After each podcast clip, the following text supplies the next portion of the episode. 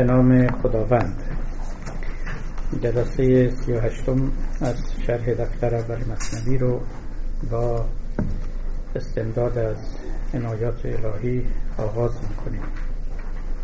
در داستان وزیر مکار هستیم که می‌خواست مسیحیت رو از میان بردارد و کاری که کرد دفع کردن میان فرقه های مختلف مسیحیت بود از طریق دعوی جانشینی عیسی و رؤیت عیسی و آنگاه پراکندن آموزش های عیسی و تومار تهیه کردن و به هر فرقه درسی دادن درس هایی که با یکدیگر متضاد و متخالف بود. پاره از اون دروس و توماره های متخالف رو نوبت گذشته دیدیم و آزمودیم. چنان که قبلا هم نقل کردم در حقیقت مولانا اختلافات و کشمکش های دوران خود رو در ضمن این توماره ها می آورد اینها در هیچ قصه ای نقل نشده است و صرفا و کاملا ساخته و پرداخته مولاناست و هم حکایت از درگیری های درونی شخص مولانا می کند هم از کشمکش هایی که بین فرق و توایف مختلف فکری و تصوفی در زمان او حکایت می کند و هم قاره از مطالبی رو که بعدا مولانا در مصنوی خواهد آورد پیشا پیش به نحو مجمل باز می‌گوید تا بعدا آنها رو باز کند و بشکافد و درباره اونها سخن مبسودتر بگوید. خب دیدیم که پاره از این توماره ها سخن از ریاضت می‌گفتند پاره سخن از ایثار می‌گفتند که برتر از ریاضت است. در بعضی از آنها قصه اباهه و اباهگری آمده بود. و اینکه امر و نهی الهی مقصود و منظور دیگری داشته است نه برای اینکه ما اطاعت کنیم. و بنابراین بوده است که عجز ما رو به ما بیان به دست بدهند به ما نشان بدهند یا اینکه ما رو امتحان کنند. در یکی از توماره ها قصه عقل رو مطرح می کند و اینکه به عقل بیندیشید و به چراغ عقل رو کنید و از او مدد بجویید. برای پیدا کردن راه راست از ناراست در بعضی از تومارها آمده بود که عقل رو رها کنید به طرف عشق یا ماوراء عقل بشتابید یا به تعبیر ساده تر به شهود اتکا و اکتفا کنید که او حقیقت رو به شما نشان می‌دهد. همه اینا اتفاقا مطالبی است که در مصنوی به تدریج ظاهر خواهند شد سر و کلشون پیدا خواهد شد و ما شرح بیشتری از آنها خواهیم شنید. خب در یکی گفته مکش این شم را که نظر چون شم آمد جمع را برز از نظر یعنی نظر برزی و تعقل از نظر چون بگذری یا از خیال کشته باشی نیمه شب شمع وسال ما جز این شمع وسیله دیگری برای روشنی و روشنگری نداریم. اگر آن رو بکشی و از میان برداری مثل این است که در نیمه شبی که می‌خواهی به وسال برسی ناگهان خود رو در ظلمت گم کنی. در یکی گفته بکش باکی مدار. تا عوض بینی نظر را صد هزار. در تومار دیگر گفت باکی نداشته باش بکش. پاگوی عقل بگذار. عقل قربان کن به شرع مصطفی حسبی الله گو که الله و کفا. باکت نباشه. وقتی که پیامبر هست وقتی که دین هست اینها تاوان عقل رو هم می‌دهند.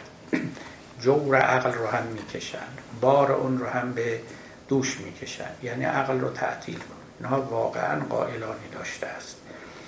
و شما در همین بهار الانوار مجلسی که البته در زمان مولانا وجود نداشت ولی احادیثش لاجرم این سو و اون سو در کتاب ها پراکنده بود. می‌بینید که مرحوم علامه مجلسی یک بابی رو باز کرده است تحت این عنوان که پس از رسیدن به معصوم و شنیدن احادیث دیگه استفاده از عقل جایی ندارد. عقل رو می‌توان کنار گذاشت.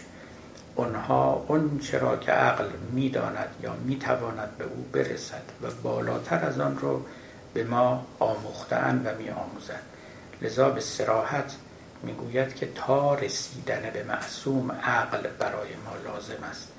بعد از او مثل این میمونه که یه چراغ کوچکی داشتی که شما رو راهنمایی می‌کرد بعدا به آفتاب می‌رسی دیگه اون چراغ خاموش کن. دیگه به کار تو نمیاد. خب این یک قول بود یه قول دیگه هم که نه. این نعمت فوق العاده مهم یعنی عقل که خدا در اختیار ما نهاده به این بهانه و اون بهانه نمی‌توان فرو نهاد و فرو کشت. این تنها چیزی است که ما داریم بلکه گرانبهاترین نعمت است و این رو تا آخر راه ما باید به کار ببریم. هر دوتای اینا با هم بود.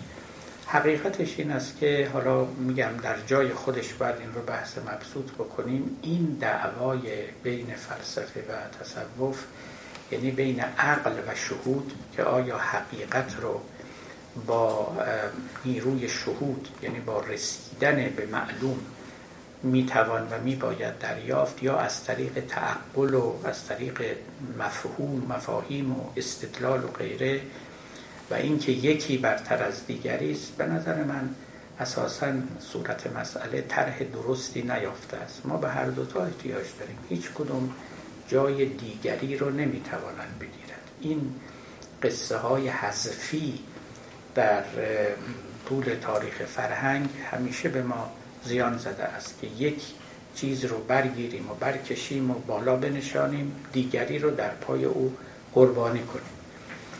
همه به قول حافظ چراغ مصطفوی با شرار بولهبی است. یعنی پیامبر به ابولهب احتیاج داشت. چراغش رو با ابولهب روشن کرده بود. خیلی این مطلب مهمه. با. یعنی ایمان به کفرم احتیاج داره اینطور نیست که شما صد درصد کفر رو فرو بکوبید به طوری که کفر به صفر برسد. در خود قرآن داریم که کذالک جعلنا لکل نبی عدوا من المجرمین. ما برای هر پیامبری دشمنانی رو خودمون قرار داده ایم. خودمون تهیه و تدارک دیده ایم. یعنی چی؟ یعنی لازم دارن حالا لزومش یکیش همون که مولوی گفت که کان اودی در تو گر آتش زنند این جهان پرعت رو پر ریحان کنند.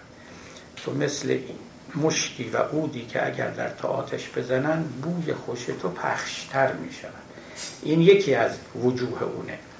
ولی حقیقتش مولانا چیزی بیش از اینها میگه. کفر و ایمان بنده اون کبریا و نقره بنده اون کیمیا.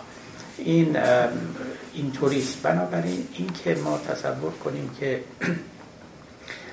شهود رو ببخشید عقل رو باید فرو کوفت و بهترین نیرو برای کشف حقیقت شهود است و طریق ریاضت است. طریق خلوت گزینی است و رفتن زیر نظر یک شیخ است و فرو نهادن درس و مشق و علم است و علم عشق در دفتر نباشد و بنابراین همین یک راه رو باید رفت و به فیلسوفان باید تعن زد راه اونها رو باید تحقیر و تخفیف کرد که گاهی در خود مصنوی هم این دیده میشه. یا برعکس فیلسوفانی که معتقد بودن و امروز هم فراوانن در گذشتن بودن که تنها راه همینه. تازه دستاوردهای شهودت رو شما به ما فیلسوفان باید بیای عرضه کنی تا ما بگوییم که صادق کدام است کاذب کدام است و نیک و بد رو از یکدیگر جدا بکنیم. اینا درست نیست. یعنی ما هم به قوای حیرت نیاز داریم هم به قوای دقت قوای حیرت همون شهود است. یعنی در واقع در حیرت افکنی شما مواجهه با یک حقیقت می‌شوید. قوای دقت همین علومند که مو رو از ماست می‌کشند البته اینها دو سر تیفن در این میانشون هم یک گری ایریایی هم هست. اما مثلا یک طرف شما ریاضیات دارید و فیزیک دارید و فلسفه مشایی فوق العاده استدلالی خشک دارید. در این میان فلسفه هایی مثل فلسفه ملا را دارید که آمیخته به عرفان است. و در این سو هم که تصوف دارید و شعر دارید و ادبیات دارید و اینها که من اینها رو قوای حیرت مینامم. اون طرف هم قوای دقت هم. اینا گاهی در هم می‌روند گاهی از هم جدا میشن ولی بنای فرهنگ بر همه اینها نهاده شده است. هیچ کدوم رو به نفع دیگری از دور نمی‌توان و نمیباید خارج کرد. به همه اینا محتاجیم. و هر کدوم هم مشتری دارن گروهی این گروهی آن پسندن. حتی جدالشون هم در طول تاریخ فرهنگ مبارک است. به شرط اینکه به تفوق یکی و فروکوفتن دیگری نینجامد یک بار برای شما اینجا گفتم از فیلسوفان بزرگ سیاست آقای لیو اشتراس یکی از مهمترین سخنانش این است که ما به دین احتیاج داریم. البته طرفدار فلسفه است. میگه فلسفه ای بدون دین رشد نمی‌کنه. ما به دین احتیاج داریم به پیامبران احتیاج داریم چون اینا سر به سر فیلسوفان می‌ذارن. و فیلسوفان در این نزاع رشد می‌کنن فربه میشن و پرورش مییابن. و این یک سخن تاریخی است و تجربی است. یعنی در تجربه این واقعا دیده شده. در تجربه تاریخی در حال از یک سو این نیروهای وحیانی و شهودی بودند که به میدان آمدن. از یک سو هم اون طرف و اینا درست هماورد بودن. یعنی یکی طرف از قوت کافی برخوردار نبود قرنها بود که میدان رو به رقیب باخته بود و خارج شده بود. ولی نشده. علامت این استش که از درون هم واجد نیرویی است. باری اینکه عقل رو بکش یا عقل رو نکش اینا دو منطق است دو مکتب است با افراد و تفریط هایی که در هر کدام هست و اتفاقا وقتی که روبروی هم قرار می‌گیرن یکدیگر رو تعدیل می‌کنن. برکسون در اون دو سرچشمه اخلاق و دین فیلسوف مشهور فرانسوی نیمه اول قرن بیستم می‌گفت که دین برای فروکوفتن سرکشی های عقل لازمه. عقل سوزنده است. سرتیز است به قول مولانا. عقل سرتیز آمد اما پای سست. زان که دل ویران شده است و تن درست. برای نرم کردن ساییدن و گرفتن تیزی های عقل ما به آب تلطیفی حاجت داریم که از طریق وحی از طریق شهود حتی از طریق ادبیات و هنر می آید باری اما خب تو این تومارای مختلف هر کدوم رو دنبال یک نخود سیاه میفرستاد. می‌گفت برو به طرف عقل محض. اون یکی می‌گفت برو به طرف شهود محض. عقل رو زیر پا بگذار. اون می‌گفت شهود رو و این چنین اختلاف رو آتش اختلاف رو فروزان می‌کرد. که ز کشتن شمع جان افزون شود. لیلیت از صبر تو مجنون شود. ترک دنیا هر که کرد از زهد خیش پیش آید پیش او دنیا و پیش بیش. وقتی که چیزی رو نگرفتی و پس دادی اونگاه به تو بهتر از او خواهند داد. خب بعضی از شاعران ما می‌گفتن احسان همین است که احسان یعنی اینکه شما بدهی احسان کنی. اما احسان تر این است که اون احسان رو نستانی. به قول انوری گفت که لیکن چو کسی بود که نستاند احسان آن است و آن نه آسان است. خب. حالا تومار جدید باز میشه. در یکی گفته که آن چت داد حق بر تو شیرین کرد در ایجاد حق بر تو آسان کرد و خوش. آن را بگیر خیشتن را در میفکن در زهیر. زهیر یعنی پیچش دل پیچه منتها مولانا همیشه وقتی که می‌خواد رنج و مصیبت و گرفتاری رو بیان کنه کلمه زهیر رو به کار در یه معنای خیلی وسیعتری به کار می‌بره. یعنی خیشتن رو در رنج میفکن اما حالا مطلب چیست؟ در اون تومار گفته است که بخوایم به زبان خیلی محترمتر بیان کنیم به فطرتت مراجعه کن حالا مولانا در اینجا کلمه طبع رو به کار برده که قدر و منزلتش خفیفتر از فطرته. در روزگار ما این تئوری وجود داره.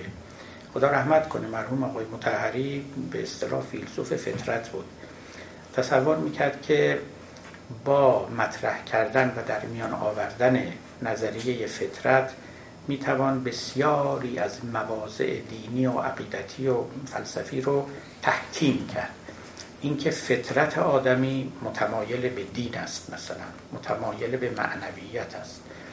و یا فطرت آدمی می‌گوید که مثل آدمکشی بد است و تنفر فطری دارد آدمی از این کار یا از دروغ یا از بعضی از چیزهای دیگه. یا به طور فطری مثلا آدمیان نمیپذیرند که زن چند تا همسر داشته باشه. ولی فطرت آدمیان چندان مخالف این نیست که مرد چند تا همسر داشته باشه و چیزهای از این قبیل. باری از این مثال ها رو خود مرحوم متحری هم نقل می‌کرد و میکوشید که با مطرح کردن او و مبنا قرار دادن او بعضی از مسائل رو حل بکنه. این فطرت دیرگاهی است که آبرو اعتبار خودش رو دست داده حقیقتا. یعنی چه در فلسفه و چه در مخصوصا بیولوژی. اگر شما به طرف بیولوژی تکاملی رو کنید که تقریبا فاتحه فطرت رو خوندن اینکه آدمی یک چیز ثابتی داشته باشد از ازل تا ابد که نامش فطرت باشه یا هر چیز دیگری از این قبیل تقریبا مردود است. برای اینکه ما به تدریج پدید آمده ایم. اون چرا که فطرت مینامند خورده خورده در ما ایجاد شده. سیال هم بوده. یعنی این احکام فطری احکامی نیست که از اول بودن و همچنان لایتغیر ماندن. عوض شدن و طبع آدمیان میل آدمیان و فطرتشون گاهی به یک سو می‌رفته گاهی به سو به علاوه قصه اکتساب اینکه فطری رو بتونیم از اکتسابی جدا کنیم. اینکه در طول تاریخ چه چیزهایی از ابتدا نگاشته در عمق زمیر ما و وجود ما بوده و چه چیزهایی بعدا آمده و بر لوح زمیر ما نگاشته شده است. اینا تفکیکشون از هم به قایت دشواره. ممکنه ممکن است. یعنی یک تخفیفی بدیم ارفاقی کنیم تنازلی کنیم و بگوییم که بله فطریاتی داریم اما تعیین مصداقش بسیار دشواره که اون فطریات کدامند. خب ببینید خیلی از چیزا که به نظر فطری میاد حتی شما در دیانت مثلا می‌بینید که چندان به روی خوشتشون ندادن. موسیقی مثلا آواز خوش یکی از چیزهایی است که همه آدمیان حیوانات هم همینطور خیلی خوششون میاد. ولی اگر شما بنا رو بر فطرت و بر طبع و میل آدمیان بگذارید تو این چنینه. اما وقتی که سراغ مثلا فتاوای فقها میرید می‌بینید که نه اینا مخالفت می‌کنن. خیلی بنیان لرزانی است این فطرت. چون ما نمی‌دونیم امور فطری چیست. اینجا اگر بخوایم این قولی رو که اینجا مولانا گفته خیلی آبرومندانه تفسیر کنیم اینه که یک عده می‌گفتن که اون چرا که خدا به تو داده و بر تو شیرین است و خوشایند توست همون رو دنبال کن. اصلا این معناش اینه که این راه رو خدا نشونت داده در ذات تو گذاشته. به خودت مراجعه کن. و ببین چه چیز رو میپسندی چه چیز رو نمیپسندی. همین پسند و ناپسند فطری تو بهترین راهنمای اخلاق و راهنمای عمل است. در یه جاهایی این کار می‌کنه به اصطلاح یعنی موفق درست در میاد. اما اینکه ما این راهنمای مطلق قرار بدیم چنان که گفتم خیلی مشکله. اصلش هم در اینجا برمیگرده که آیا آدمی ماهیت ثابتی داره یا نداره. شما می‌دونید که اگزیستانسیالیستا به طبع های تکاملی جمله ای را آوردن. گفتن آدمی تاریخ دارد ماهیت ندارد. آدمی نیچر ندارد یعنی یک ماهیت ثابت. تاریخ داره. تاریخ داره یعنی چی؟ یعنی سیاله مثل یه رودخانه.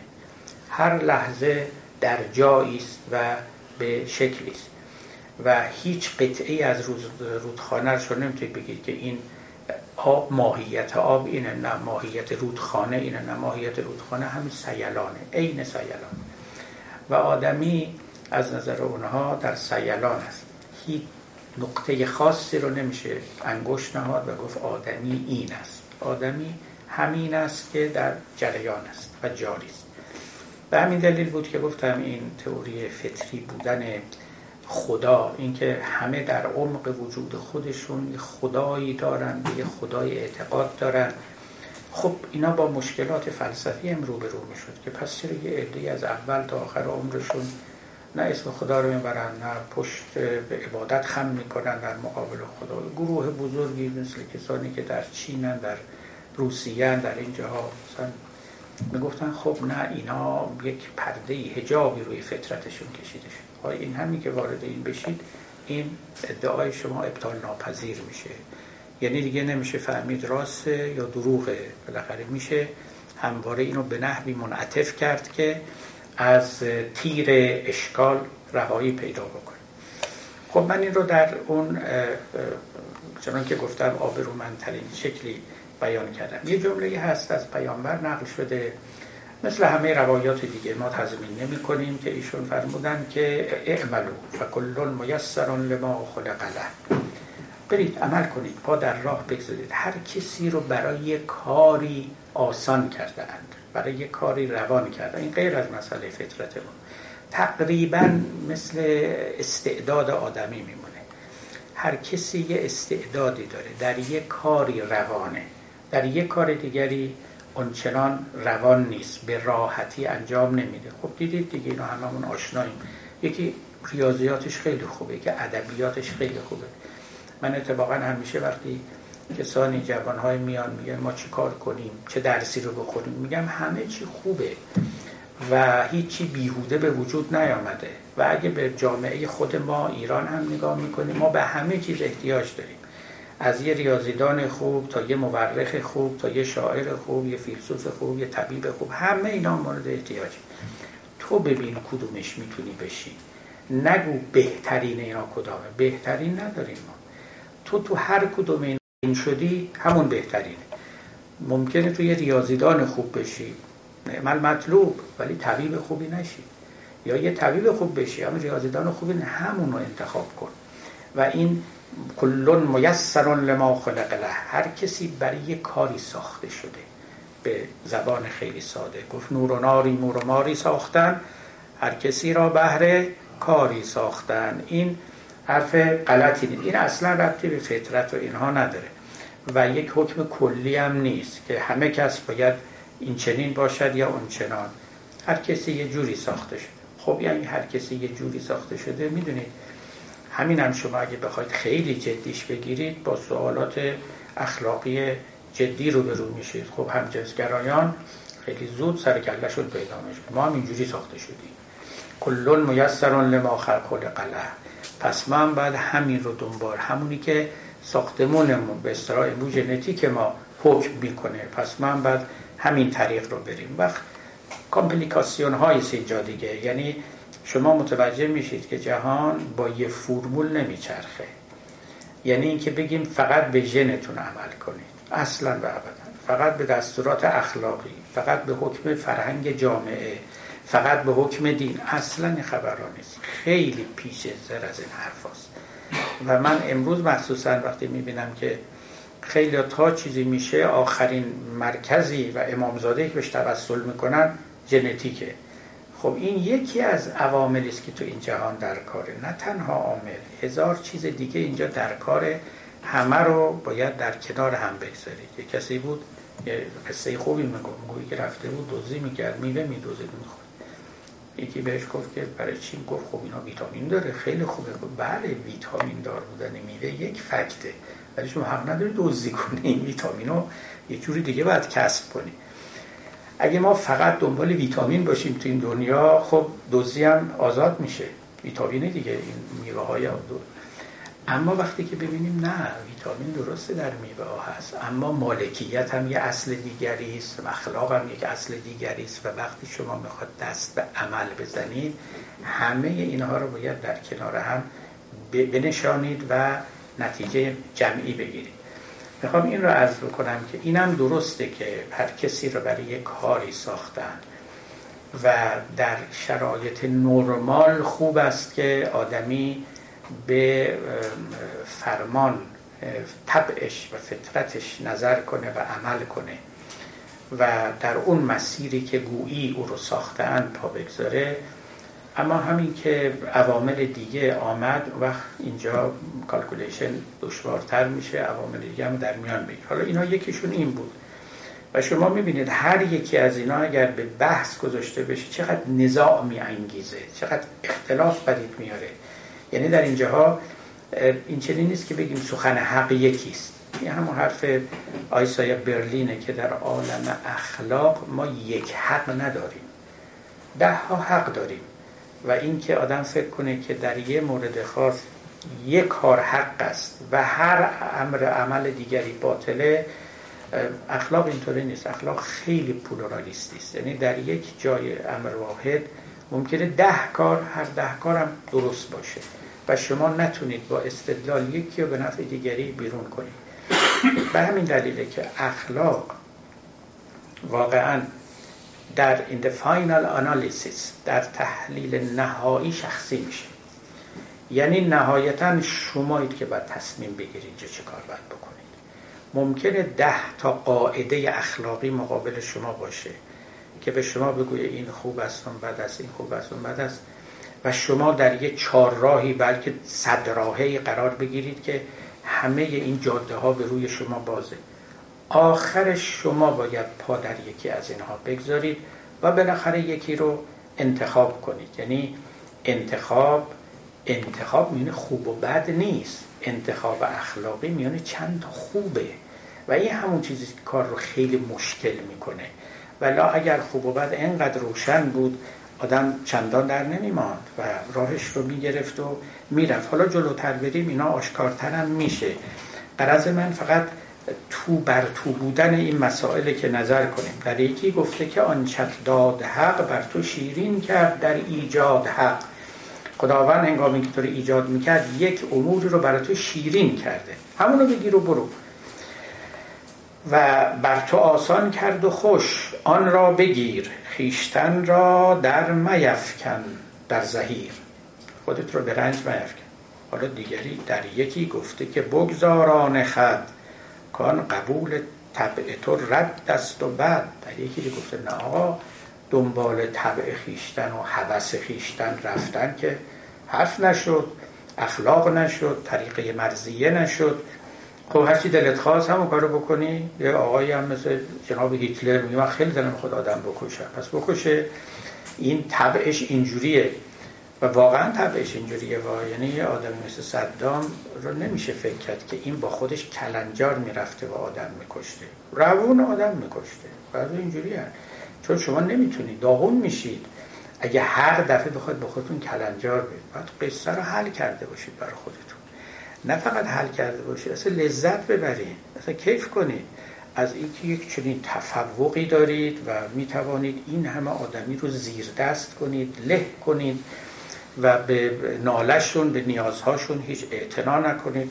یه چیزی بعضی ها کیف می‌کنن از این. و همون که لذت زفر بکنید باری خب اگه آدم بخواد این رو هم میدان بده اینم که نشد. در یکی گفته که بگذاران خد اون مال خودت رو طبع و میل خودت رو رها کن. کان قبول طبع تو رد دست و بعد. این که بده این که مردوده. راه های مختلف. آسان شده است هر یکی را ملتی چون جان شده است گر میسر کردن حق. ره بودی هر جهود و گبر از او آگه بودی.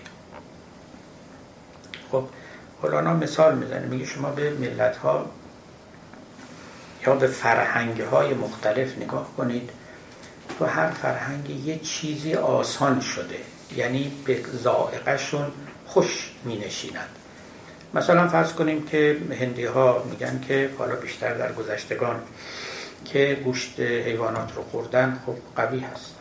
خب این در واقع در اونجا خوش نشسته است. در میان کسان دیگری گوشتخاری قبیح نیست و فعل رایجی است. یا مثلا در یک جا چه می‌دونم نظافت فی المثل اونچنان که باید نیست.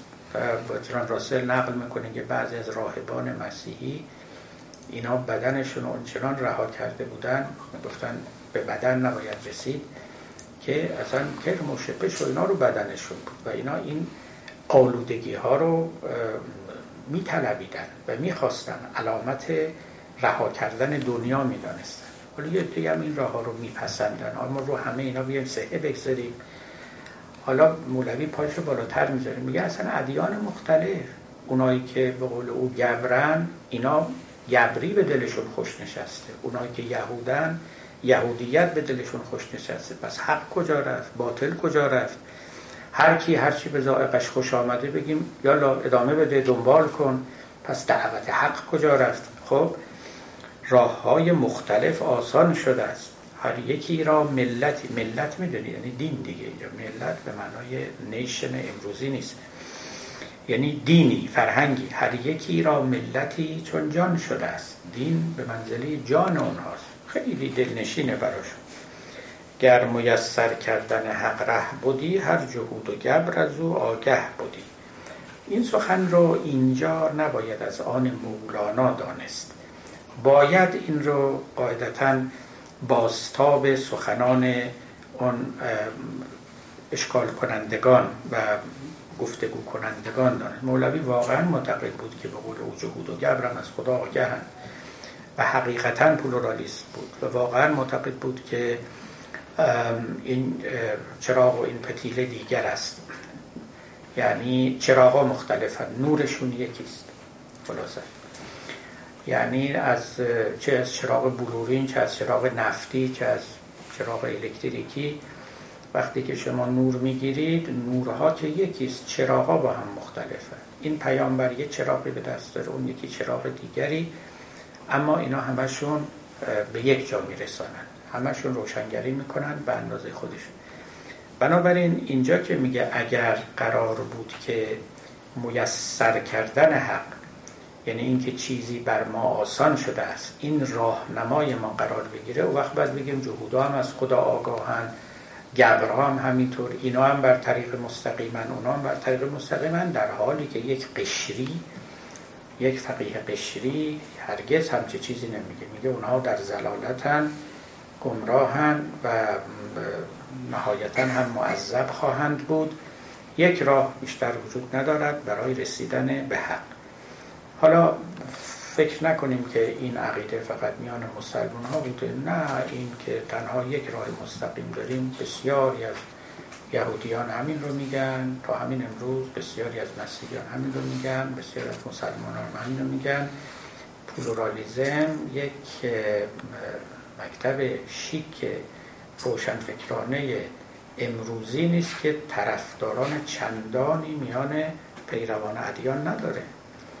اینطوری نیست که شما فکر کنید که در مثلا مسیحیت اروپا نشین یا آمریکا نشین پلورالیزم یک نیروی غالب است اصلا و ابدا. اینجا هم اکثریت با کسانی هست که معتقدن تنها راه راه مسیحیت است. استناد می‌کنن به چی؟ به آیه انجیل که مسیح گفت I am the way. من the way. تنها راه منم. از این مسیر باید به خدا برید. راه دیگه ای وجود نداره. مسلمان ها میگن چی؟ ان دین عند الله الاسلام. دین فقط اسلام است. من یبتغ غیر الاسلام دینا فلن یقبل منه. و هو فی الاخرت من الخاسرین. هر کس غیر از اسلام دینی رو اختیار کند از او پذیرفته نیست و جزو زیانکاران خواهد بود. من به خودم حق نمیدم که در باب کتاب مسیحیان و تفسیرش اینجا سخن بگم اما این مقدار حق رو به خودم میدم که در باب این آیات قرآن که خوندم بگویم که مطلقا منظورش این آیات دین اسلام نیست بلکه مطلق تسلیم شدن است.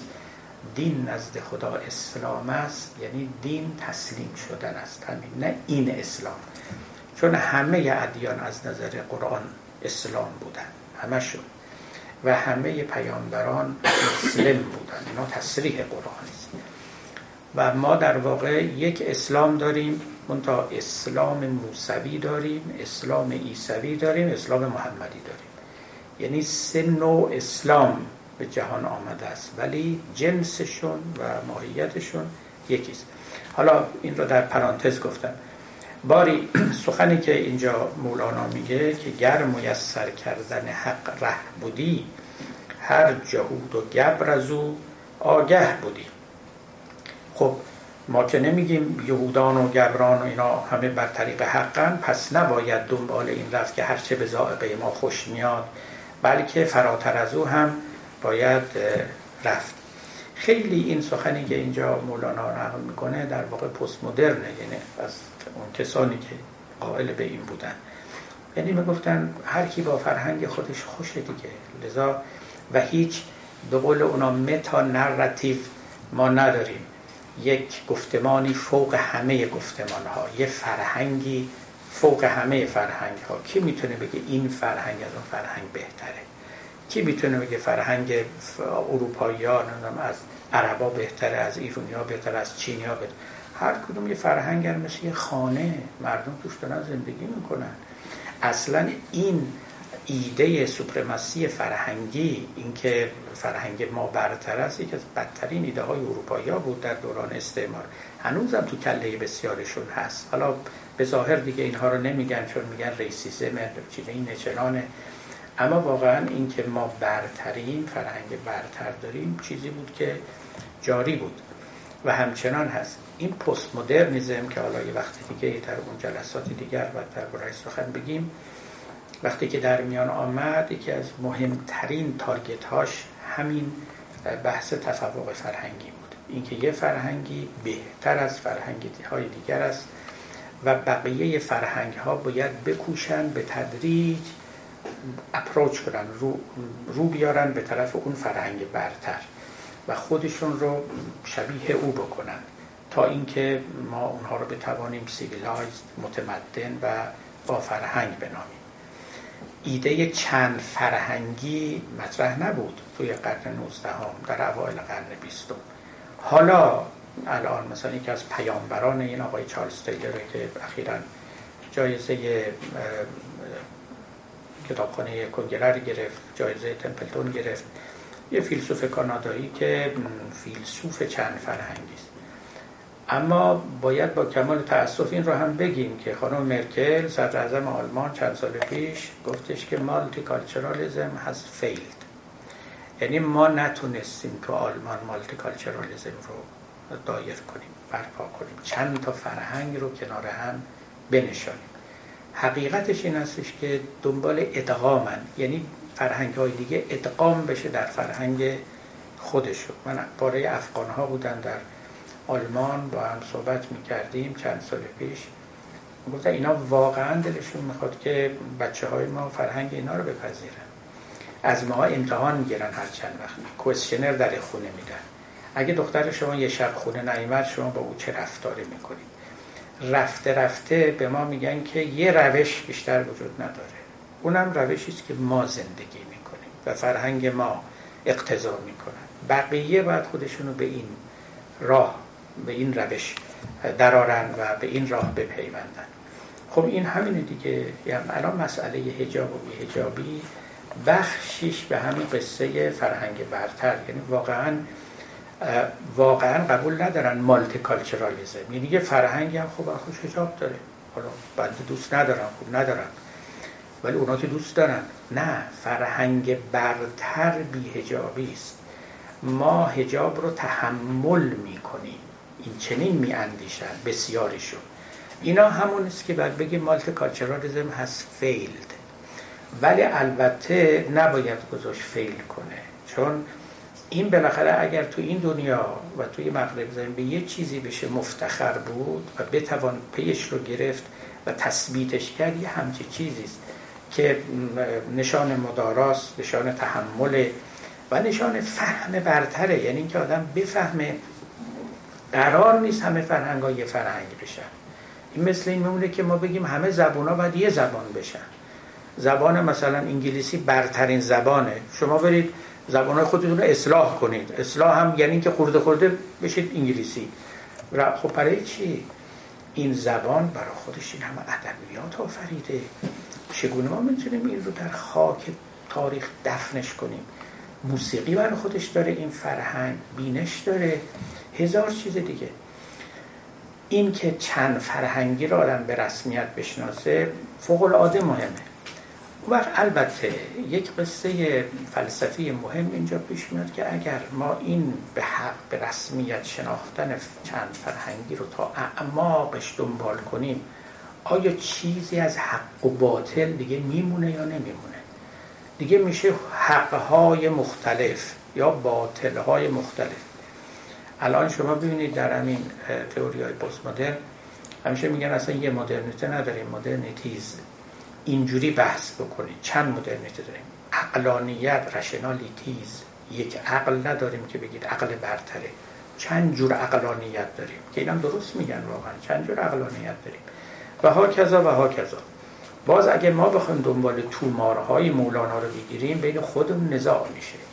یعنی نزاعهایی که بالفعل وجود داره نزاعهایی که در عرصه فرهنگ در عرصه کلان فرهنگی جاری است و واقعا سرنوشت سازم هستن یعنی بستگی به اینکه دستگاه تقنینیه یک کشوری چگونه فکر کنه چه فکری به خوردش رفته باشه بعد وقت رفتارش با مردم با مهاجرین با غیر شهروندان و غیره متفاوت خواهد شد. باری مولوی فقط اینجا داره استدلالا رو روبروی هم قرار میده.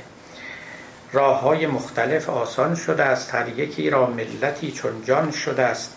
گر میسر کردن حق ره بودی هر جهود و گبر از او آگه بودی.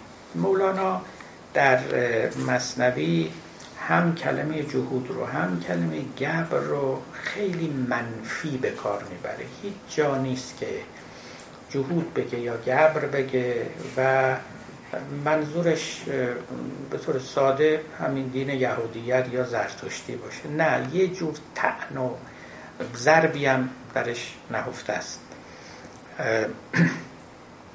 اون شعر سعدی هست در ابتدای گلستان که کریمی که از خزانه غیب گبر و ترسا وظیفه خورداری دوستان را کجا کنی محروم؟ تو که با دشمن این نظر داری. این در واقع گبر و ترسا رو دشمن خدا می‌دونه و دیگران رو مسلمان رو دوست میده. میگه تو به اونا هم روزی میدی. دیگه دوستانت که جای خود داره. دوستان را کجا کنی محروم؟ تو که با دشمن این نظر داری. در نزاع بود دیگه بین ادیان. در یکی گفته میسر آن بود که حیات دل قضای جان بود. دیگری آمده و همین کل میسران لما خلق له رو گرفته میگه ولی نه. فهم این که چه چیزی رو خدا بر ما آسان کرده به این آسانی نیست. همین که شما میگی به دهن من شیرینه به ذائقه من خوش بود بس همین. خدا همین رو خواسته از نه قصه عمیقتره. باید اون جان تو بر او سهه بگذاره. اونم یه جان پاک و تمیز. نه جان آلوده. خب حالا اینو ما از کجا پیدا کنیم؟ مولانا در جای دیگر مصنوی نقل می‌کند که پیامبر فرمودن که کسی آمده بود پیش پیامبر از ایشون پرسید که اقوال مختلف مرا به تشویش و استراب افکنده. هر کسی یه چیزی میگه من چه کار کنم آقا؟ ایشون گفت استفت قلبک. به دلت مراجعه کن از دلت فتوا بخواد ببین دلت چی میگه؟ و این افتاوک و افتاوک و افتاوک هزاران فتوا که صادر می‌کنن به اونا اعتنا نکن. ببین دلت چی میگه. خب اینو غزالی هم نقل کن مولانا به اینجا که می‌رسه در دفتر دیگر میگه اون که گفت استفت قلبک مصطفی اون دلی باشد که پر بود از صفا. هر دلی حق نداره به خودش مراجعه کنه. یه دل آلوده و تیره. چیزی دل خود یک دل صافی پاک از زنگار و تحذیب شده. اون باید به دل خودش مراجعه کنه و اون اونجا فتوای دل مطاع است. در غیر این صورت نخیر اول باید به تحذیب بپردازی و دلت که آینوار از زنگار پاک شد وقت تو آینه بگری و حقیقت رو ببینی. یعنی در واقع مشکل حالا دوتا میشه. یعنی اول اینکه دل رو پاک کنیم بعد ما کی مطمئن بشیم که به اون دل و در اون حدی از صفا رسیدیم که فتواش رو بپذیریم. در اینجا هم مولوی در واقع داره همون راه رو میره. میگه در یکی از تومارها گفته بود آره به چیزی که خدا بر تو میسر کرده. ببینید این تعبیر میسر رو هم میشه گفت مولوی از اون روایت گرفته که خوندم براتون کلون میسران لما خلق هم می‌توان گفت که از اون آیه قرآن گرفته که فسن و یسره لیسرا و اما من اعتا و تقا فسن و یسره لیسرا و اما من بخل و استغنا فسن و یسره للاسرا هر کس که بدهد ببخشد و تقوا پیشه کند ما یسرا رو بر او آسان خواهیم کرد. حالا اینجا دیگه اختلاف نظر مفسرانه دیگه. عموما گفتن یعنی طاعت رو بر او آسان خواهیم کرد. کسی که دست بده داشته باشه پا در جاده تقوا بگذاره بخشنده باشد. این رفته رفته به طرفی می رود که بقیه طاعات هم بر او آسان می شود. اما کسی که بخل و استغنا بخل میورزد استغنا میورزد همه چیز برای خودش می‌خواد دست بده هم نداره. فسن و یسره للعسرا سختی بر او آسان می شود یعنی معصیت بر او آسان می شود در واقع طاعت رو خداوند یسر نامیده یعنی آسانی و راحتی و معصیت رو عسر نامیده یعنی سختی و دشواری. اما نفس آدمی می‌تواند چنان کند که یعنی در حالت طبیعی و مقبولش اینه که طاعات برای او آسان باشه و معصیت برای او سخت باشه.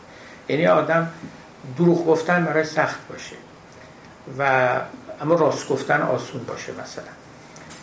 ولی میشه چنان این آدمی بیمار بشه مثل بیمارانی که چیز شیرین به دهانشون تلخه طاعت برشون سخت میشه معصیت برشون آسان میشه. این میسر شدن تعبیر قرآنی است. حالا مولوی این تعبیر را چه از این آیات گرفته باشه چه از اون روایت نبوی که خوندم باری حالا داره بنابر یکی از اون تومارها اینو تفسیر می‌کنه. میگه در یکی از تومارها گفته که بله میسر آن است که حیات دل قضای جان بود. هرچه ذوق طبع باشد چون گذشت بر نیارد همچو شور ری او کشت. ری یعنی نمو رشد. میگیم برنج ری کرده ری کرده. حالا ما عینشو نمیگیم در فارسی. یعنی رشد کرده. چی اومده؟ عمل اومده. چی میگیم؟ به حال ری یعنی برداشت یعنی نمو و رشد.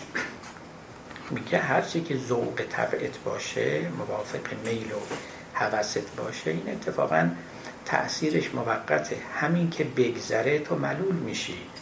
و ری و کشت نداره یعنی محصول نداره. جز پشیمانی نباشد ری او. جز خسارت پیش نارد بیع او. اون میسر نباید نره عاقبت. نام او باشد مؤثر عاقبت. اگر به عاقبتش نگاه کنی میسر نیست واقعا مؤثره یعنی سخته. ابتدا بر تو آسان می نماید پیامدهای سخت و دشواری برای تو خواهد داشت. تو مؤثر از میسر بازدان عاقبت بنگر جمال اینا برای اینکه ببینی میسر و مؤثر کدامه به پایان اونها به پیامدهای اونها نگاه کن. اگر ظاهرا آسان است اما پیامدهای بد داره این همون راه غلطه و بالعکس. در باب عقل شالله وقتی بحث مفصل می‌کنیم. اما از نظر مولانا عقل آدمی عشق نبا که یک مقام دیگری است. وقتی عقل است که دوراندیش باشه عقل عملی البته.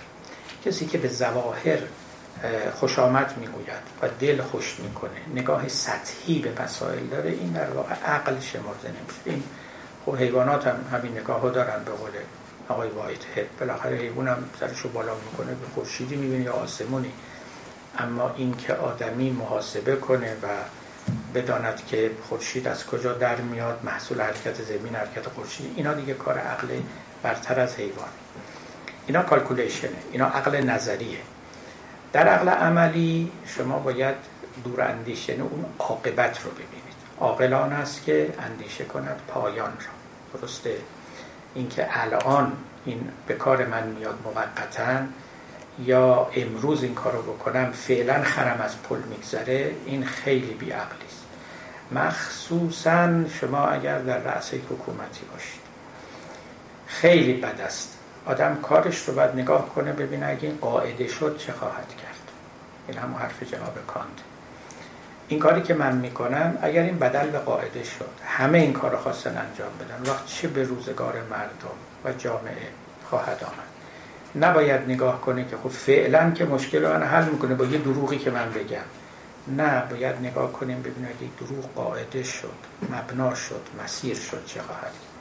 الان من فعلا دست دراز کنم تو جیب یکی یه چیزی درارم فعلا کارم را میفته ولی اگه این قاعده شد آدم دست تو جیب هم کردن. وقتی که چه باقی میمونه.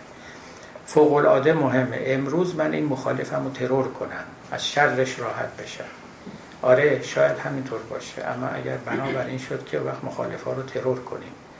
چه باقی میماند از اعتماد از امنیت و همچنین. این رو بهش میگن rule following و بهش میگن که rule utilitarianism یعنی به نتایج از اون حیث که قاعده می‌شوند نگاه کنید. چون ما دو جور utilitarianism داریم در اخلاق یعنی فایده گرایی همینی که الان میگه عاقبت امور رو نگاه کنیم خب عاقبت امور رو چجوری نگاه کنیم؟ بله من عاقبت این امر رو برای خودم الان می‌بینم که اگر فلان کار رو بکنم فعلا از شر فلان کس رها میشم این این عاقبت بینی است که فقط به case نگاه می‌کنه و به مصلحت فردی و به آن به همین مقطع ویژه و خاص. اما rule utilitarianism می‌گوید که نه.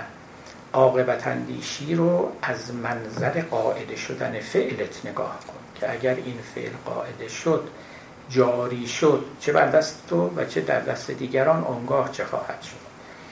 این فوق العاده مهم تفکیک میان این دوتا در واقع اینجا مولوی حالا به مال اونا نرفته. این مکتب ها اینا به اون صورت ها اون وقت ها مطرح نبوده.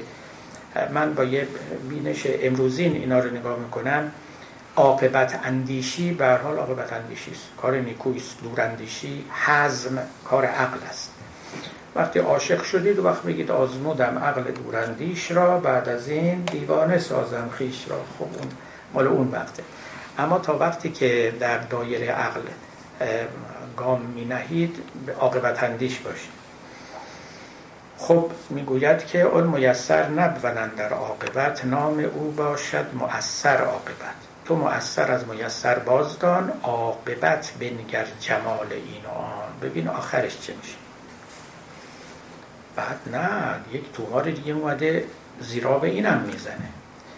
هیچ چیز بهتر از عاقبت بینی نیست ولی یکی دیگه اومده میگه نخیر در یکی گفته که استادی طلب عاقبت بینی نیابی در حسب. تو فکر کرده عاقبت بینی به همه آسونیه؟ که به قول خودت فکر خودت فکر کنی دوراندیشی و نشستی و تا خوندی. نه اگه اینجوری بود که همه عاقل و دوراندیش بودن هیچ اشکالی تو زندگی پدید نمیده همینم یه کاریست که گاو نر می‌خواد و مرد هم قهرمان می‌خواد. استادی طلب عاقبت بینی نیابی در حسب حسب رو اینجا دو جور میشه معنی کرده که حسب و نسب که به معنای شرافت خانوادگی است.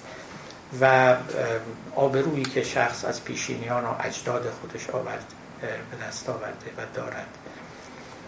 یکی هم از حساب میاد دیگه حسب همین حساب. واقعا امروز می‌دونین عربا به کامپیوتر چی میگن؟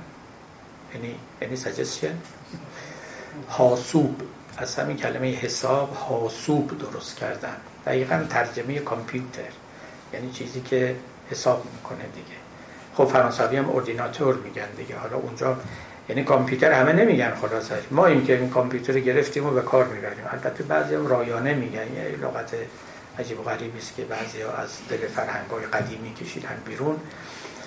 یا شمارگر فلان ولی عربا حسابی حاسوب رو درست کردن و, و میگن. باری حسب و حساب خب می‌دونیم. من اینجوری میپسندم. مرحوم فروزانفر حسب رو به همون معنای حسب و نسب گرفتن که بی معنا نیست. حالا اگر بگیم به ذوق آدمی اونچه که میسر میشه این میسر شده به ذوق بنده که از حساب بگیریم بهتر عاقبت بینی نیابی در حسد. یعنی با calculation ها با عقل دوراندیش و محاسبه نه. به این راحتی پی به پیامدها و عواقب امور نمیابی عاقبت دیدند هر گون ملتی لاجرم گشتند اسیر زلتی. عاقبت دیدن نباشد دست باف بر کی بودی ز ها اختلاف؟ خب شما باز نگاه کنی هر قومی میگن بله ما عواقبش رو هم فکر کردیم اندیشیدیم و می‌دونیم که عاقبت این امر چیه. عاقبت یهودی بودن به بهش رفتنه. اون یکی هم میگه عاقبت مسیحی بودن به بهش رفتنه.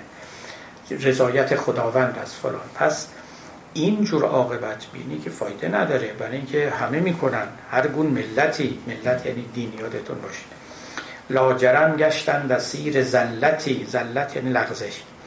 عاقبت دیدن نباشد دست باف. دست باف یعنی دقیقا هم دست باف. ولی اینجا کنایه از یه امر آسان است. کار آسونی نیست عاقبت دیدن. ورنه کی بودی ز ها اختلاف. بسیار خوب. پس این راه هم بسته شد. در یکی گفته که استا هم تویی. زان که استا را شناسا هم تویی. خب حالا در یکی دیگه گفته که این که به شما میگن به خودت اتکا نکن برو دنبال یک استاد تا او بگوید که خیر چیست و شر چیست. نه اون استاد خودتی. برای اینکه اگر قرار شد شما بری استاد رو پیدا کنی کی باید استاد رو پیدا کنه؟ کی باید تشخیص بده کی استاده؟ خودت باید تشخیص بدی دیگه. و خودتی چی دنبال یکی دیگه راه میفتی میری مرد باش و سخره مردان. مشو رو سر خود گیر و سرگردان مشو. این همون مطلبی بود که توی کتاب های کلامی گذشته از براهمه نقل می‌کنن. حالا بعضی میگن اصلا این براهمه وجود خارجی نداشتن اینو به یک فرقی فرقی درست کردن یه اسمی هم گذاشتن یه اقوالی هم بهشون نسبت دادن.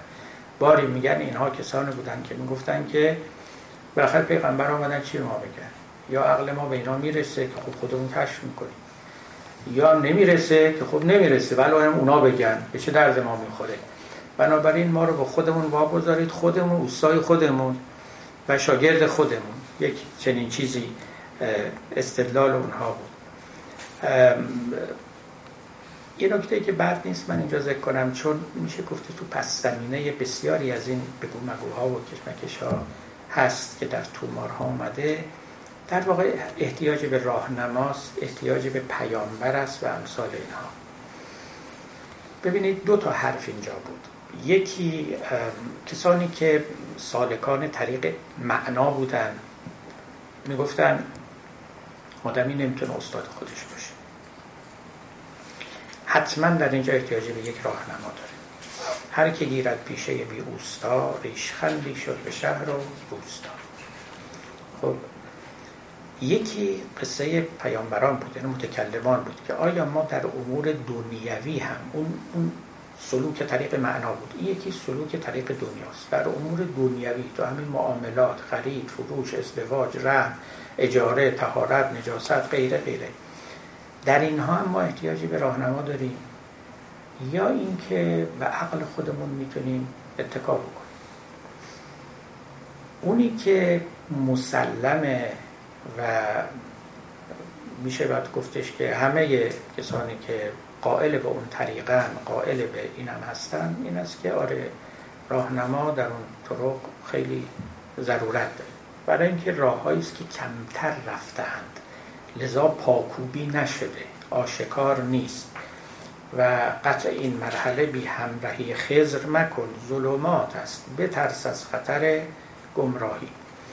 ظلمات است. بعد یه خزری دست آدمی رو بگیره و حرکت اما در مسیرهای دنیوی خب یه دی از متکلمان ما اصلا سر احتیاج به پیامبران رو به قول خودشون وجه حاجت به نبی سر احتیاج پیامبران رو همه می‌دونستن. گفتن آدمی عقلش نمی‌رسه به همه چیز به همه نیکی ها و بدی ها بعضی از نیک ها و بدها رو می‌دونه.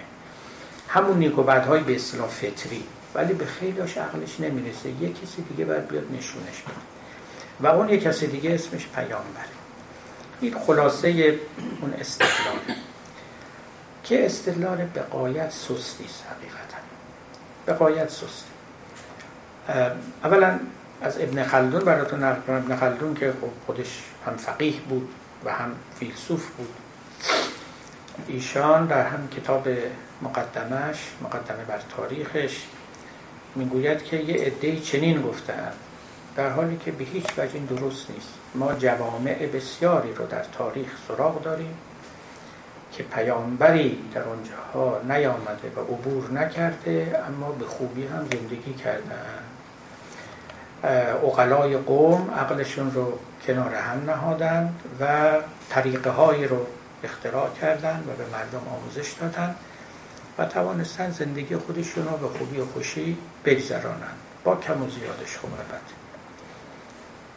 و بعدم این که از جهت نقل قول که خب الحق سخن حکیمان است بعدش هم آقا چه چیزه که عقل آدمیان به اون نمی‌رسه مثلا؟ خب آدمیان خودشون قواعد خرید و فروش و ازدواج و غیره و اینا همه وضع کردن. حقیقت این است که اگر ما طی طریق معنوی رو در نظر نگیریم و همچنین حاجت آدمی یعنی حاجات آدمی در حیات پس از مرگ رو در نظر نگیریم وجهی برای پیامبران نمیمونه. یعنی اونا میشن یک عاقل از میان اوقلا که آمدن و یه هویت تازه رو پدید آوردن. واقعش این استش که دین در اصل برای حیات پس از مرگ است. و اگر در باب این جهان سخنی داره به طبع و بالعرض است.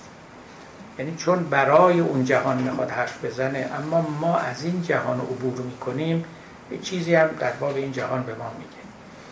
شما اگه به خود ادیان حالا به اسلام که شریعت خیلی فربهی هم داره نگاه کنید در بعضی از جزئیات چنان ظریف و دقیق وارد شده بسیاری از مسائل خیلی مهم رو هم اصلا فرو نهاده چیزی دربارش نگفتیم. و میگن اینا رو به عقل آدمیان سپرده. خود فقها میگن. خیلی خوب. اگه عقل آدمیان به این مفاهیم اینقدر دشوار و کلان می‌رسه به اون امور خود چرا نرسه؟ ما آدمیان اگر حیات پس از مرگ نداشتیم به پیامبر هم احتیاج نداشتیم.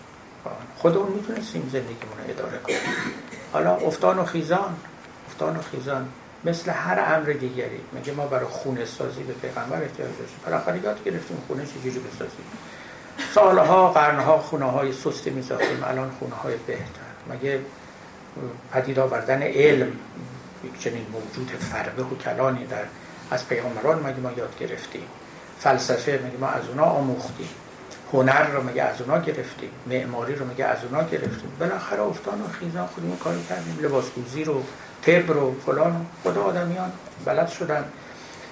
زندگی رو اداره می‌کنن. همین قوانین قوانین مربوط به خرید فروش مجازات. مثلا دزدان رو چگونه مجازات کنیم؟ قاتل رو چه کارش کنیم؟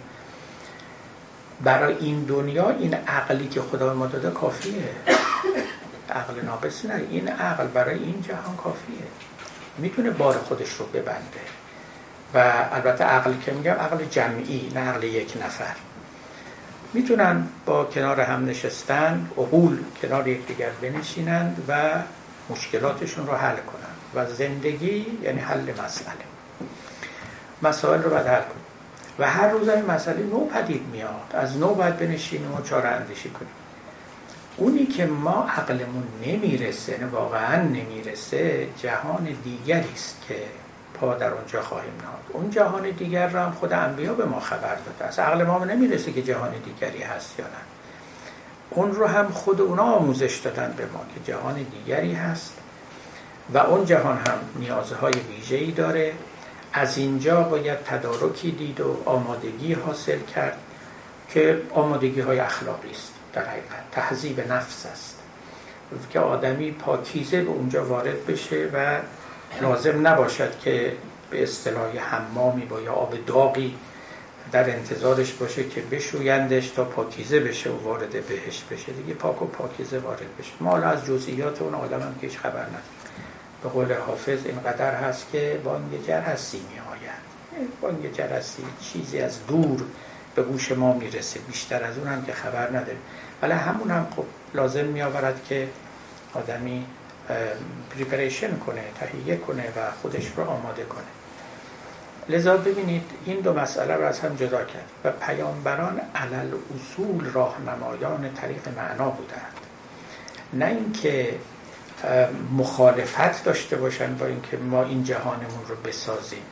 این جهان رو به عقل ما وانهادند و اما عقلی که خدا به ما داده که به اصطلاح حجت ظاهر است در اون جاهایی که عقل نمی‌رسه دستگیری کردن که خب این مقتضای هدایت الهی است که وقتی که برای ما یه خانه دیگری هم ساخته و ما باید به اونجا بریم راه ورود به اونجا رو هم اجمالا باید به ما نشان بده و هر کسی هم به قدر طاقت خودش اون راه رو طی کنه.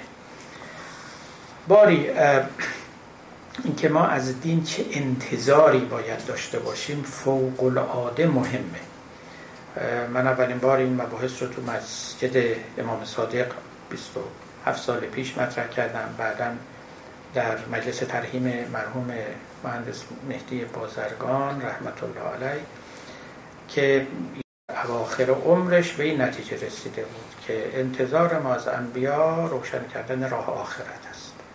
دیگه که چنان که می‌دانید عموم هم فکران و هم قطاران ایشان به ایشان اعتراض کردند که جناب آقای مهندس شما فعالیت یک عمر خودتون و یک عمر نهزت آزادی رو زیر سوال بردید و همه رو به باد فراموشی نسیان و یا اصلا ابطال سپردید.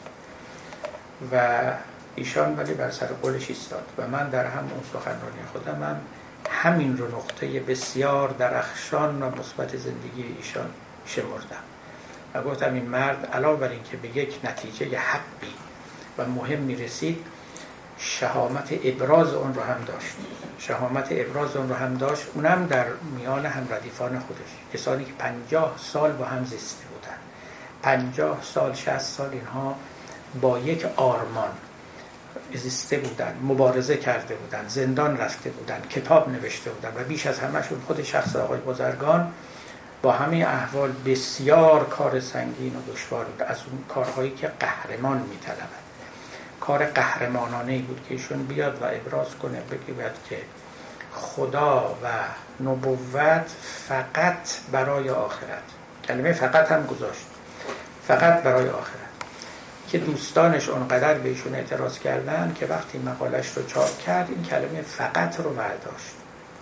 گفت خدا و نبوت برای آخرت. اما همین بود دیگه منظور ایشون.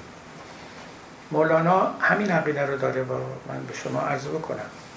فخر رازی با اینکه از متکلمین بزرگ عالم اسلام عینا همین عقیده داره. یعنی به سراحت همین نکته رو بیان می‌کنه. و این حرفی نیستش که مثلا امروز بنده بزنم. من اینا رو میگم برای اینکه بعضیا چون به اتوریتی احتیاج دارن بدانن که یه اتوریته هم هستن که حرف رو زدن. البته اون طرف هم فراوان هستن که خلاف این رو میگن. و این معناش این نیستش که یه آدم دیندار دنبال عدالت نباید بره دنبال حتی حکومت نباید بره. حکومت که شعنی از شعون عدالت هست نه اینا همش اما عدالت یه امر عقلانیه. این رو باید با عقل سنجید که امروزه چگونه میشه عدالت رو برقرار کرد. همونطور که افلاتون هم دربارش نظر ورزی می‌کرد همونطور که فیلسوفان دیگر ما. و در این زمینه ها شما مطلب زیادی در دین نمی‌بینید. تو قرآن میگه ان الله یعمل بالعدل و الاحسان عدل چیه؟ اصلا توضیح داده نشده. میگن که اینا واگذار به عقل مردم شده. همونی که از عدل می‌فهمن. البته هر دوره هم این عدل مصادقی داره. عدل توی جامعه امروزی خیلی پیچیده تر است از توی جامعه ساده روستایی برقرار کردن عدالت و امثال اینا. خب لازم بود اینها گفته بشه از باب اینکه روحی که در کلام مولانا خصوصا در این تومارها جاری است چنین چیزی هست و این تفکیک تفکیک مهمی است. خب مرد باش و سخره مردان مشو رو سر خودگیر و سرگردان مشو. ما اگه بخوایم از این تومارها یه چیزی در بیاریم اینه که آره استادم خود ماییم یعنی استاد این دنیامون خودمونیم برای اینکه کارا این دنیامون رو ردیف کنیم و حل کنیم مشکلات اما برای طریق دیگری نه استاد ما نیستیم بعد به استاد مراجعه کنیم. در یکی گفته که این جمله یکیست هر که او دو بیند احول مردکیست یه تو مورد دیگه باز برای اختلاف افکنی گفته اصلا بین اینا فرق نیست. همشون یکی هم خب در یکی گفته که صد یک چون بود. این که اندیشد؟ این که اندیشد؟ مگر مجنون بود؟ یکی هم دیگه گفته نه. یکی و صد که مثل هم نیستن و این حرف رو مگر مجانین بزنن. هر یکی قولی است ضد همدیگر چون یکی باشد یکی زهر و شکر. اینا که حرفای متضادن. زهر و شکر رو نمیشه گفت که یکی هن. حالا این بعدی دیگه بعد سخن خود مولانا باشه. تازه زهر رو از شکر در نگذری کیز وحدت و از یکی بویی بری. مولانا میگه این جهان جهان تضاده. زهر داریم شکر داریم. و اینا هرگز یکی نمیشه بله در یک مرحله و مقام دیگری که فوق از داده است شما زهر و شکر ندارید فراتر از اون می‌روید و به عالم وحدت می‌رسید.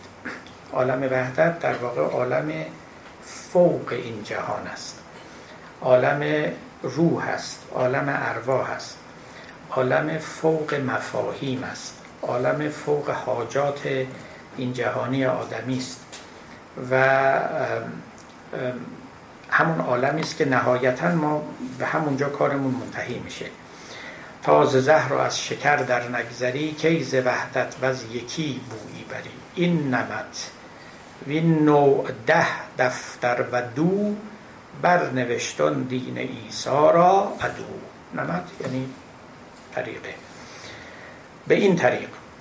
و از این نوع دوازده دفتر رو اون عدوی دین ایسا برنوشت و در میان پیروان ایسا پراکنده کرد و اونها رو با یکدیگر در انداخت و خودش هم رفت و مخفی شد. اوز یک رنگی ایسا بو نداشت و از مزاج خم ایسا خو نداشت که میماند برای نوبت بعد به اون الله تعالی. السلام علیکم.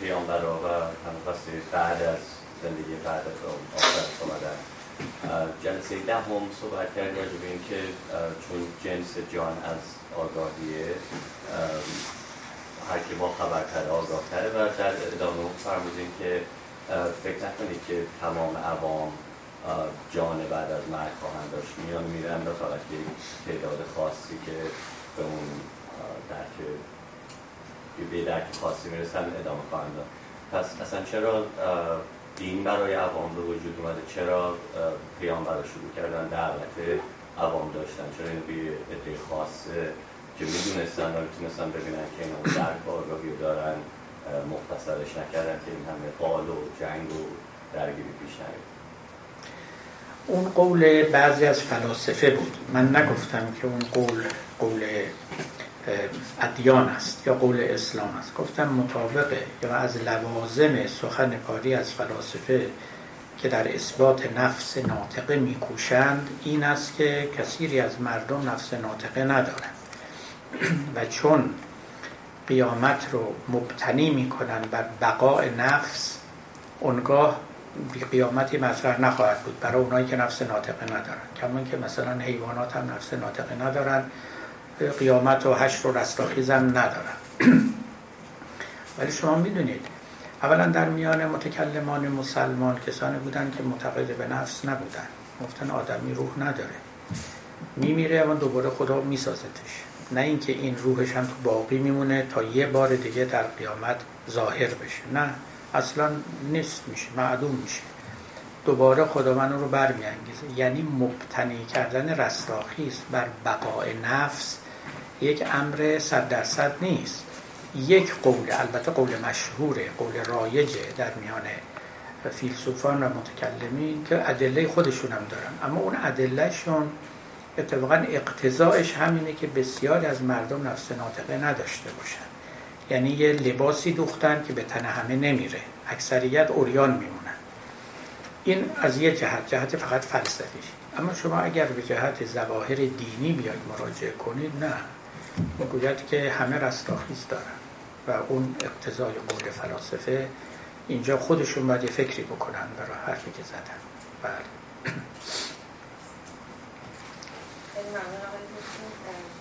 صحبت کردیم راجع به سخنرانیتون در دوره در گذشته آقای مهدی بازرگان.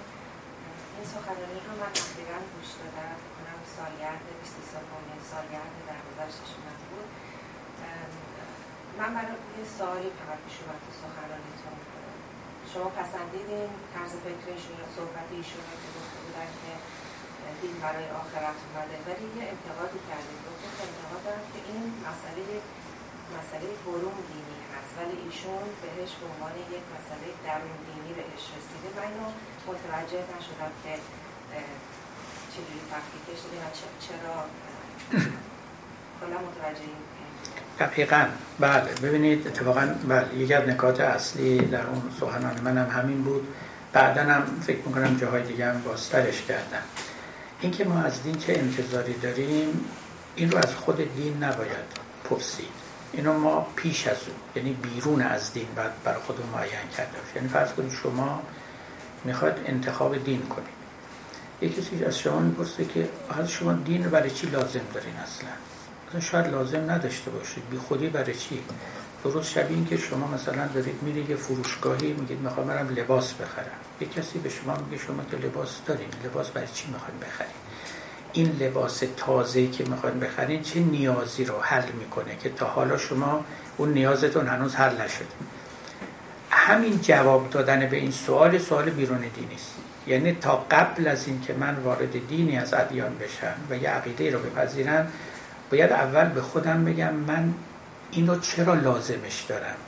وقتی اینو ندارم چی کم دارم؟ توجه می‌کنید خب ما خیلی راحته برام میگم دارم میرم پیش دکتر میرم طبیب. برای چی داری میری؟ خب من مریضم. خودم هم نمی‌تونم خودم علاج کنم. خیلی جواب سوال روشنه. این رو من من می‌تونم جوابش رو بدم که چرا دارم میرم پیش دکتر؟ چرا دارم میرم یکی صدا می‌زنم؟ مثلا بیاد. خونه ما رو نگاهی بکنه یه جای لوله ترکیده و اینا.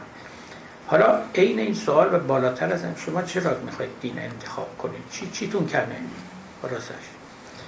و این همون چیزی است که ما بهش میگیم یک سوال بیرون دینی.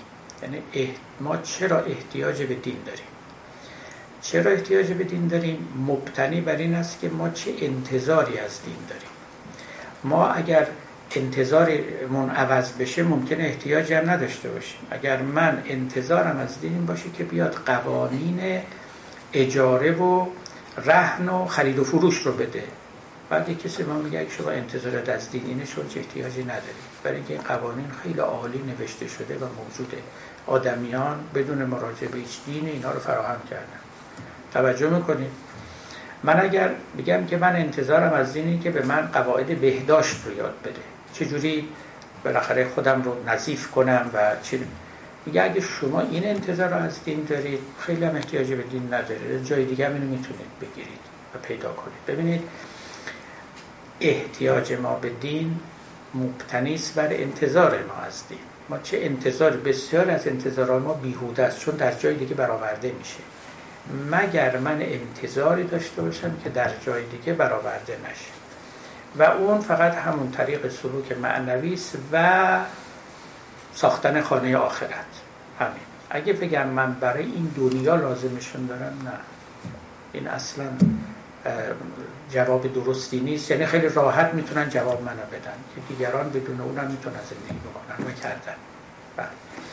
من همیشه هم گفتم تا همین جلساتم که همه جور میشه زندگی کرد. زندگی با دین و زندگی بی دین. کمان که می‌کنند. اینا امر عجیب و غریبی نیست. اون زندگی که با دینه و به پیامبران راهنمایان خودش احتیاج داره اون مال رفتن اون راه است که بر عموم باز نیست و از اونجاها ما لازمشون داریم.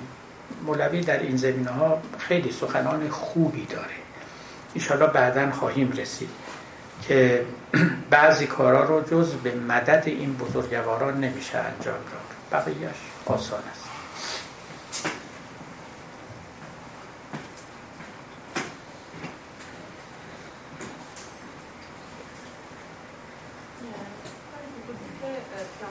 همین برای زندگی پس از مرگ توضیح بدن سوالی که داشتم این که از این سوالی که من هم هست بودش اولا به نظر میاد که اگه حتی زندگی بعد از مرگم وجود نداشت بازم پیامبران حداقل برای بگم خدایی وجود داره یا اون سوالی که معنوی وجود داره لازم باشم چیز کنم که میگیم برای این دو موضوع اومدن ولی خب از اون نه در مورد حیات بعد از مرگ ما خیلی خبری داریم به شما هم با یه جلسیه در مورد صورت معنوی هم واقعا آخر آخرش به همین رسید که میدین نمی‌دونم یک کسایی بعد یه مرشدی بود یه کسی به دست آدم راه برای ما معلوم نکردن که مثلا سلوک معنوی رو بهیم یعنی فقط در همین حدی که میگیم یه خدایی هست و یه یه کارایی بکن شاید یه دستی گرفته بشه یه جایی برسیم اونم خیلی به نظر من در زمینه خیلی کاری نکردن یعنی بیشتر نظرم میاد که دو تا چیز فقط اون میگن که خدا هست و یا آخرت مثلا خود اومده واقعا هر کوچیکی نیست. تا ببینید اینکه خدا هست. حالا خدا هست رو آدم گاهی به صورت یک گزاره میگه. خدا یکیست و دو نیست و تموم شده رفت. خیلی راحته. ولی نه اتفاقا عرفای تمام حرف میگن مهمترین کار پیامبران آموختن توحید بوده. مثلا همین. واقعا یکی از سخنان خیلی اون قیصری تو شرحش بر خصوص لکم دیگران خیلی به سراحت اسم آخرت هم نمیارن. چون این همون چیزی که تو آخرت به درد ما می‌خوره. مسائل مادی و حاجت های معیشتی این دنیا رو هم اصلا مطرح نمی کنم یعنی مهمترین شغل انبیا و وظیفهشون آموختن توحید بود. همینو بس. این توحید خانم مراتب داره مدارج داره. خب اولش اینه که خدا یکیست ولی خیلی بیشتر از این که همه چیز تسبیح می‌کنه برای خداوند این هم اون نیست. این خیلی بالاتر از اونه. بعد اینکه خدا فقط خالق ما نیست محبوب ماست می‌تونه معشوق ما باشه. ما به طرف او گرایش ذهنی و روحی پیدا بکنیم و اعمالمون رو به اصطلاح برای رضایت او تنظیم کنیم و بسی چیزهای دیگه. و اینا درست همون سرمایه است که برای آخرت می‌خوایم با خدا عهد ببندیم که این عهد ما همون ایمان آوردن به اوست. و در عمل راهی رو انتخاب کنیم و در پیش بگیریم که او رو بیشتر بشناسیم. ببینید یک عارف مهمترین دعاش اینه که خدای خود رو به من بشناس. اگر این به این آسونی بود این بالاترین دعا نبود. اینکه پیامبر می‌گفت اللهم عرفنی نفسک. یا ما عرفنا که حق معرفته که اونطوری که باید هنوز تو رو نشناخته. این در واقع مهمترین کار یک آدمی است که می‌خواد تو همون جاده معنویت پا بگذاره. و هر کسی هم این مقداری از این رو طی کرده. اما وقت در سایه این خیلی چیزهای دیگه هم حاصل میشه. این رو سبک نگیرید. خیلی خیلی چیز مهمی است و در سایه این خیلی چیزا هم حاصل میشه. در واقع آخرت هم چیزی نیست جز برگشتن به سوی همین خدا. یعنی ما انا لله و انا الیه راجعون. اون مبتنی بر همینه. اینا یکیه یه درسه. و اینکه از هر طرف نگاه بکنید بالاخره یه نفر تولو فسمه وجه الله. هر جا نگاه کنید خداست. یک چنین چیزی است که مجموعا برای آدما چون مثل ماهیایی که تو آب به دنیا اومدن آب میگه خب آب دیگه چیزی نیست دیگه. ولی وقتی آدم از آب بندازن بیرون تازه می‌فهمه که در آب بودن یعنی چی. ما خب با این اندیشه ها بزرگ شدیم. خدایی هست و دیگه آسان می‌گیریم اینا رو. ماهیان ندیده غیر از آب پرس پرسان زهم که آب کجاست؟ آب چیه؟